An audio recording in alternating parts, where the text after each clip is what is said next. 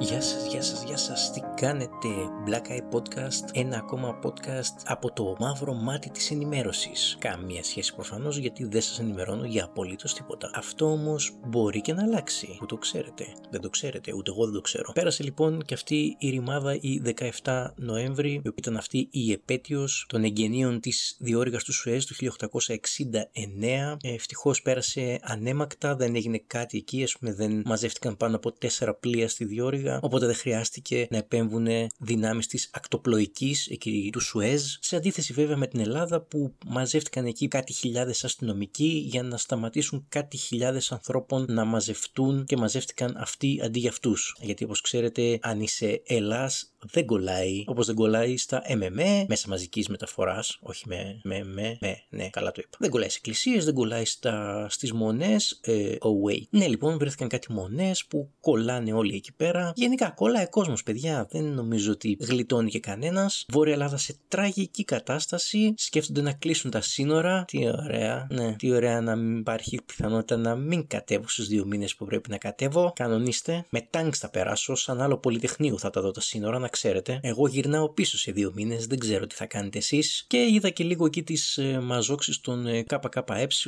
οι οποίοι εξακολουθούν να θεωρούνται κομμουνιστές. Νομίζω έτσι, δεν έχω ιδέα πολύ από αυτή την πολιτική κατάσταση. Αλλά κουκουέ νομίζω είναι κομμουνιστικό κόμμα Ελλάδος. Άρα κομμουνιστές. Δεν ξέρω ακριβώς 100% τι πρεσβεύει ο κομμουνισμός. Έχω διαβάσει λίγο για τον κανονικό κομμουνισμό, τι υποτίθεται ότι πρέπει να είναι. Δεν ξέρω καθένας πώς το έχει στο μυαλό του. Πάντως ε, είδα κάτι πινακίδες που γράφαν, μάλλον όχι πινακίδες, κάτι πλακάτ που γράφαν εκεί και πάλι για την ε, αντίσταση και δεν καταλαβαίνω σε τι αντιστέκονται αυτοί. Αντιστέκονται σε, στον καπιταλισμό, γιατί καπιταλισμό έχουμε ξεκάθαρα, όχι στην Ελλάδα, στον κόσμο. Δηλαδή μόνο τα λεφτά κάνουν κουμάντο, όλα τα υπόλοιπα είναι περιττά. Οπότε ναι, δεν μπόρεσα να καταλάβω πολύ ακριβώς τι πρέσβευε αυτή η συγκέντρωση. Επίσης, εντάξει, σύμφωνοι, την κάνατε με τα μέτρα, OK, okay, μπράβο σας, συγχαρητήρια, καλά εξηγηθήκατε, καλά τους παίξατε μπάλα, αλλά και αν δεν την κάνατε, τι θα γινόταν, ρε παιδί μου, δηλαδή θα ανασταίνονταν οι νεκροί του Πολυτεχνείου, αφού δεν υπήρχαν νεκροί στο Πολυτεχνείο.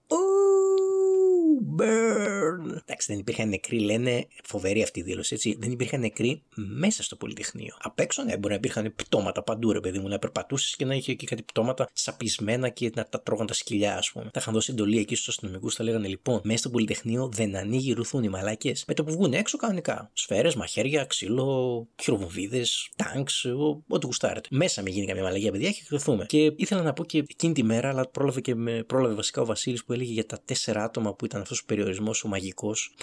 πραγματικά ρε παιδιά, δηλαδή αλήθεια τώρα τέσσερα. Δηλαδή, Πώς το σκέφτηκατε αυτό το νούμερο; Δηλαδή, μια οικογένεια με τρία παιδιά δεν μπορεί να περάσει από εκεί, έτσι; Μάλλον δεν μπορούσε να περάσει από εκεί. Έτσι, δηλαδή, φαντάστε λίγο τη φάση να έχει περάσει μια οικογένεια και μετά από χρόνια αυτό το παιδί, το ένα που θα περίσευε, θα έψαχνε τον πατέρα του και τη μάνα του μέσα από το πακέτο, το πάμε πακέτο, και θα λέγε Πατέρα, γιατί με εγκαταλείψατε; Και θα λέγε ο πατέρας, Παιδάκι μου, εμείς εκεί που πηγαίναμε έξω από το Πολυτεχνείο, ήρθαν εκεί οι πολισμάνοι. Δεν ξέρω γιατί ο μπαμπάς είναι έτσι τέτοιος τύπος, αλλά OK, okay, έτσι βγήκε. Με σταματήσαν πολισμάνοι και λέει θα, θα συλληφθείτε, λέει, γιατί είστε πέντε. Ε, λέω, και τι να κάνουμε. Αναγκαστικά είπαμε, «Ε, αυτό δεν είναι δικό μας παιδί, δεν το ξέρουμε. Ε, παιδάκι μου, ήσουν κι εσύ λίγο, λίγο ατίθασο, ρε παιδάκι μου, λίγο, μας έχει σπάσει λίγο τα νεύρα. Και το αφήσαμε εκεί και φύγαμε. Ναι, είναι εκπληκτικό δηλαδή αυτό το νούμερο, ρε παιδί μου. Τέσσερις. Δηλαδή είναι αυτός σαν να λέει ο αστυνομικός και τι. Λοιπόν, πόσους θα επιτρέψουμε. Λέει ο άλλος πέντε. Όπα, όπα, όπα, ρε φίλε, πέντε. Τι πέντε. Πέντε, αλήθεια τώρα. Λέει μια δημιουργία πέντε άτομα απέναντι. Όχι, δεν, δεν, δεν μπορούμε, δεν τους έχουμε. Δεν τους έχετε, ναι. Ε, Τέσσερις. Ε, τώρα ναι, ρε. Τώρα μάλιστα. Τώρα τους έχουμε. Επίσης, μάθαμε και για το εμβόλιο που πλησιάζει τώρα με τον κορονοϊό και αρχίζει αυτή η γνωστή κατάσταση με τους αντιεμβολιαστές. Δεν το αναλύσω και πολύ γιατί εντάξει, έλα τώρα. Οι περισσότεροι ζουν επειδή είχαν κάνει μικρή κάποια εμβόλια. Αλλιώς τα είχαν πεθάνει όλοι αυτοί. Οπότε σας παρακαλώ, αφήστε με λίγο στη ησυχία μου. Αλλά είναι εκπληκτικά το πόσο δύσκολο θα είναι αυτό το εμβόλιο να φτάσει στον καθένα μας. Χρειάζεται λέει από τη στιγμή που γίνεται η παραγωγή του μέχρι τη στιγμή που θα στο κάνουν να είναι στους μείον 17. Παντού, ε. Δεν συζητάμε ότι όταν θα το κάνουν στου μείον 17 θα παγώσει το, ε, το, το, μέσα σου, ρε παιδί μου, θα παγώσει. Φαντάζεσαι μείον 17 με στη φλέβα σου.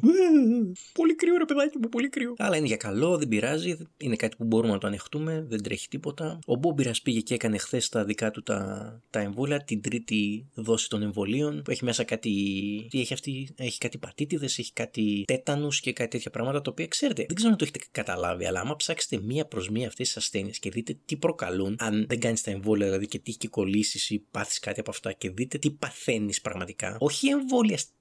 Δηλαδή, ε, και στα μάτια κάνω εμβόλια εγώ. Αλήθεια. Αλήθεια. Τόσο κακές αυτές τι ασθενεί και είναι τόσο εύκολο να τις αποφύγεις. Που ναι, τι, τσιπ, και τσιπάκι να έχει, ρε. ρε δεν με νοιάζει, ρε μαλάκες. Δηλαδή δεν θέλω να κολλήσω αυτό το πράγμα. Άμα θέλετε, σας δίνω και κόλλο. Και κόλλο σας δίνω. Δεν έχω θέμα. Κανένα πρόβλημα. Επίσης, μου αρέσει πάρα πολύ αυτό που λένε θα σε παρακολουθούν. Δηλαδή είναι κάποιος που λέει Μαλάκα θα με παρακολουθούν με το τσιπάκι. Μαλάκα η ζωή σου δεν έχει νόημα. Δεν θέλει να την παρακολουθήσει κανένας. Ούτε εσύ ο ίδιος δεν θες να παρακολουθήσει τη ζωή σου. Γιατί να σε παρακολουθήσουν; Ούτε η γυναίκα σου ενδιαφέρεται για το τι κάνεις. Στο καφενείο πηγαίνεις, από εδώ από εκεί πας καν χωράφι, δεν τους νοιάζει, ρε. Ρε είσαι αδιάφορος, το καταλαβαίνεις. Ή αν δεν είσαι αδιάφορος και κάνεις κάτι που νομίζεις ότι είναι ύποπτο και δεν θες να σε παρακολουθούν, δηλαδή πουλάς ναρκωτικά ή πουλάς, ξέρω εγώ, παιδιά ή νεφρά ή δεν ξέρω τι στο μπούτσο άλλο. Λοιπόν, εάν τα κάνεις όλα αυτά, να σε παρακολουθούν, φίλε. Καλά θα σε κάνουν. Να σε παρακολουθούν και να σε πιάσουν. Εντάξει, το λένε όλοι αυτό, δεν θα με παρακολουθούν, ενώ κρατάνε ένα smartphone στο χέρι τους, ρε φίλε, που είναι η καλύτερη συσκευή παρακολούθησης ever. Το οποίο το γνωρίζουμε όλοι έτσι. Αλλά νομίζω ότι δεν μας νοιάζει. Εμένα προσωπικά δεν με νοιάζει καθόλου. Δηλαδή, αν με παρακολουθούσε την, τον τελευταίο μήνα κάποιος, μόνο τον τελευταίο μήνα, ας πούμε την τελευταία εβδομάδα, κάποιος, έτσι, μέσω του κινητού μου, ρε, ο άνθρωπος θα είχε πεθάνει από τη βαρεμάρα. Θα είχε πεθάνει, ρε. Έχει μια εβδομάδα τώρα, παίζω manager από τότε που βγήκε το καινούργιο του 21, όλη μέρα. Πάω στη δουλειά και όλη την υπόλοιπη μέρα απλά παίζω manager. Δηλαδή, με το ζώο. Μπορεί να μην τρώω κιόλας. Δηλαδή, μου έρχεται να πάω να κατουρίσω και λέω, Ελά, ρε, μαλάκα, πάλι χαμένος χρόνος, ρε φίλε, αν είναι δυνατόν. Και σταματάω να πίνω και λίγο νερό για να μην πηγαίνω τόσο πολύ τουαλέτα. Δηλαδή τέτοια φάση. Φαντάζεσαι τώρα αυτόν τον χειριστή που με παρακολουθεί εμένα. Τι μαλάκα δεν μπορώ, αλλά θέλω να αυτοκτονήσω. Γιατί με βάλει να παρακολουθώ αυτόν τον βαρετό άνθρωπο. Και τώρα αν με παρακολουθεί, βέβαια θα ακούσει αυτό που λέω για τα εμβόλια και τα τσιπάκια και θα πει: Όπα, όπα, παιδιά, εντάξει, δικός μας είναι αυτός. Της στοά, προωθήστε τον. Το οποίο θα φανεί. Να σου πω γιατί. Γιατί αν ήταν έτσι, το podcast δεν θα το ακούγανε πέντε άνθρωποι. Θα με είχε προωθήσει ο αλγόριθμος του YouTube μέσω της κυβέρνησης και θα με ακούγανε 10 άνθρωποι. Δεν γίνεται όμως αυτό, άρα δεν με παρακολουθεί κανένας. Ή με παρακολουθεί και απλά με γράφει στα αρχίδια του, που είναι πάρα πολύ λογικό. Πήγε λοιπόν ο μικρός, έκανε το εμβόλιο του, ο οποίος και στα τρία εμβόλια που έχει κάνει, στο ένα ήμουν παρόν, στα άλλα δύο δεν ήμουν, το πήρε πολύ ψύχρεμα. Εντάξει, την έφαγε τη, τη φρίκη του, αλλά όχι όταν έφαγε τη βελόνα. Στη βελόνα δεν αντέδρασε καν. Αλλά όταν μπήκε το υγρό και νομίζω θυμάστε πώς είναι όταν μπαίνει το υγρό έτσι. Όταν είχατε κάνει στο δημοτικό εκείνο το τρίπλεξ στο μπούτσο ήταν εκείνο που μπορεί και να πριζόταν ο ώμος σου και να κάνεις άλλον ένα νόμο. Ε, το θυμάστε; Που σ' άφηνε πάντα ένα σημάδι και όλοι λέγαμε Α, για να δούμε το δικό σου σημάδι. Δηλαδή εκπληκτικό. Αλλά μετά το ξαναπήρε ήρεμα, σταμάτησε να κλαίσει στο δεκάλεπτο, δεν έκανε πυρετό, εκπληκτικό και νομίζω ότι όλα αυτά οφείλονται. Εντάξει, πάντα είναι και ο οργανισμός ο καθένας είναι διαφορετικός, αλλά νομίζω ότι οφείλεται πάρα πολύ ότι η γυναίκα θυλάζει. Αποκλειστικά δηλαδή, ούτε νερά, ούτε τσάγια κτλ. Και γι' αυτό κάνει πολύ μεγάλη εντύπωση στους υπόλοιπους. Όλοι τη ρωτάνε, Δεν του δίνεις νερό, δεν του δίνεις τσάι. Γιατί, ε, τι γιατί ρε φίλε, πίνει γάλα από το στήθος, δεν χρειάζεται κάτι άλλο. Το είπε ο παιδίατρο. Δεν το βγάλαμε από το μυαλό μας. Έτσι δουλεύει η φύση. Δεν είχε τσάι το παιδί όταν ήσουν στις σπηλιές. Έπινε το γάλα της μάνας και ήταν μια χαρά. Έχει αντισώματα. Έχει ό,τι χρειάζεται το παιδί. Είναι super food, ρε παιδάκι μου. Πώς να το κάνουμε τώρα; Και τζάμπα να μην τα ξαναλέμε, έτσι. Α, δεν το κάνουμε εμείς γι' αυτό. Εμείς το κάνουμε για την υγεία του παιδιού, έτσι. Μην είστε μαλάκες τώρα. Έχω ακούσει περιπτώσεις για γυναίκες που θυλάζουν μέχρι τα 4 χρόνια, μέχρι 4 χρονών το παιδί, το οποίο είναι τέλειο για μένα. Εντάξει, προφανώς δίνεις και τροφή κανονική, έτσι το συζητάμε, αλλά πάντα το γάλο της μάνας είναι καλύτερο, αλλά ε, είναι και λίγο περίεργο, ρε φίλε. Το καταλαβαίνω. Στην κοινωνία μας τουλάχιστον, έτσι. Να δεις 4 χρονών παιδί να πιπιλάει το βυζί της μάνας του. Ε, είναι λίγο περίεργο.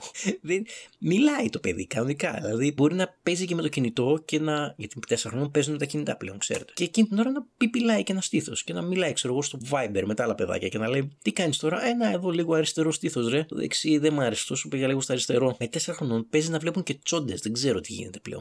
Δηλαδή αλλάζουν τα παιδιά. Άλλος λέει 6 χρονών το παιδί, ας πούμε, ε, φτιάχνει έναν υπολογιστή. Εγώ 6 χρονών το μοναδικό που έφτιαχνα με το ζόρι ήταν το κρεβάτι μου. Έτσι. Το οποίο ενδεχομένως να είναι καλό, ενδεχομένως και να μην είναι. Γιατί μπορεί τα παιδιά, εφόσον μεγαλώνουν με τόσο δυνατή τεχνολογία, να γίνουν πάρα πολύ έξυπνοι, να, να, να ανοίξει το μυαλό τους, να, να δημιουργήσουν άλλες τεχνολογίες, να ενδιαφερθούν για ρομποτικές, να γίνουν εκεί πράγματα θάματα ή να γίνουν τέρμα τούβλα, ρε. Να γίνουν τόσο τούβλα που να βασίζονται 150.000% στην τεχνολογία και να μην μπορούν να κάνουν τίποτα manual, χειροκίνητο. Δηλαδή να θέλει να ανοίξει μια πόρτα και αν δεν είναι αυτόματη να μην μπορεί να βρει πώς δουλεύει το χερούλι, ξέρω εγώ, σε τέτοια φάση. Και αν σκεφτείτε, πάντα στις ταινίες οι διστοπικές καταστάσεις τάσει που είναι στο μέλλον, ας πούμε, είναι ότι μας ελέγχουν, ξέρετε ότι είμαστε περιορισμένοι και τέτοια. Δεν έχουμε δει όμως μία ταινία που να είναι όλα τέλεια, έτσι. Να μην υπάρχει αυταρχισμός, να μην υπάρχει όλο αυτό που βλέπουμε στα δυστοπικά, αλλά να έχουμε γίνει τόσο τούβλα που να μην μπορούμε να σκεφτούμε φυσιολογικά, να μην μπορούμε να κάνουμε πέντε πράγματα. Βέβαια, έχει βγει μια τέτοια ταινία που κάποιος ταξιδεύει μπροστά στο χρόνο και είναι ο πιο χαζός ο δικός μας, ήταν ο πιο έξυπνος εκεί τότε. Δεν ήξερε να γράφει, ας πούμε, που όλοι οι άλλοι δεν ήξερε κανένας τίποτα. Τέρι Κρούζ ήταν ένας ε, ηθοποιός ο οποίος έπαιζε τον Πρωθυπουργό τότε, δεν θυμάμαι το, την ταινία πώς λέγεται. Να ήταν επειδή μου κάτι τέτοιο, αλλά όχι δυστοπικό, να ήταν κανονικό. Έχω πάντως ελπίδα εγώ στην, ε, στα παιδιά τα καινούργια που βγαίνουν, τα καινούργια, λες και είναι μοντέλα κινητών, την καινούργια γενιά ε, παιδιών ότι θα είναι πιο έξυπνα, θα είναι λιγότερο επηρεασμένα από τις παλιές πρακτικές, όσο και αν θα επηρεαστούν από την οικογένεια κτλ. Γιατί η οικογένεια μετράει πάρα πολύ. Τον έχεις ένα πατέρα που πιπιλάει το παιδί από τότε που γεννήθηκε ότι γίνει επίπεδη, ας πούμε, πόσο να αποφύγει και αυτό το παιδί να επηρεαστεί. Παρ' όλα αυτά, έχω την ελπίδα ότι όλα τα παιδιά θα πάνε καλύτερα, αν πήγαινε και λίγο η παιδεία καλύτερα. Το οποίο είναι ένα θέμα που θα το πιάσουμε κάποια άλλη στιγμή για αυτά τα μαθήματα και πώς μαθαίνουν και τι γίνεται και είναι λίγο ένα πρόβλημα γιατί δεν είναι το σχολείο όπως ήταν όταν πηγαίναμε εμείς ή εγώ τουλάχιστον. Έχει αλλάξει λίγο το πράγμα και όχι προς το καλύτερο, εννοείται. Και με αυτό θα σας αφήσω. Κάντε ένα like, κάντε ένα subscribe, κάντε κάτι, κάντε ό,τι θέλετε, κάντε ένα dislike, κάντε κάτι ρε παιδάκι μου. Κινηθείτε λίγο, εσείς οι πέντε που το ακούτε, είδατε από δύο γίνατε πέντε.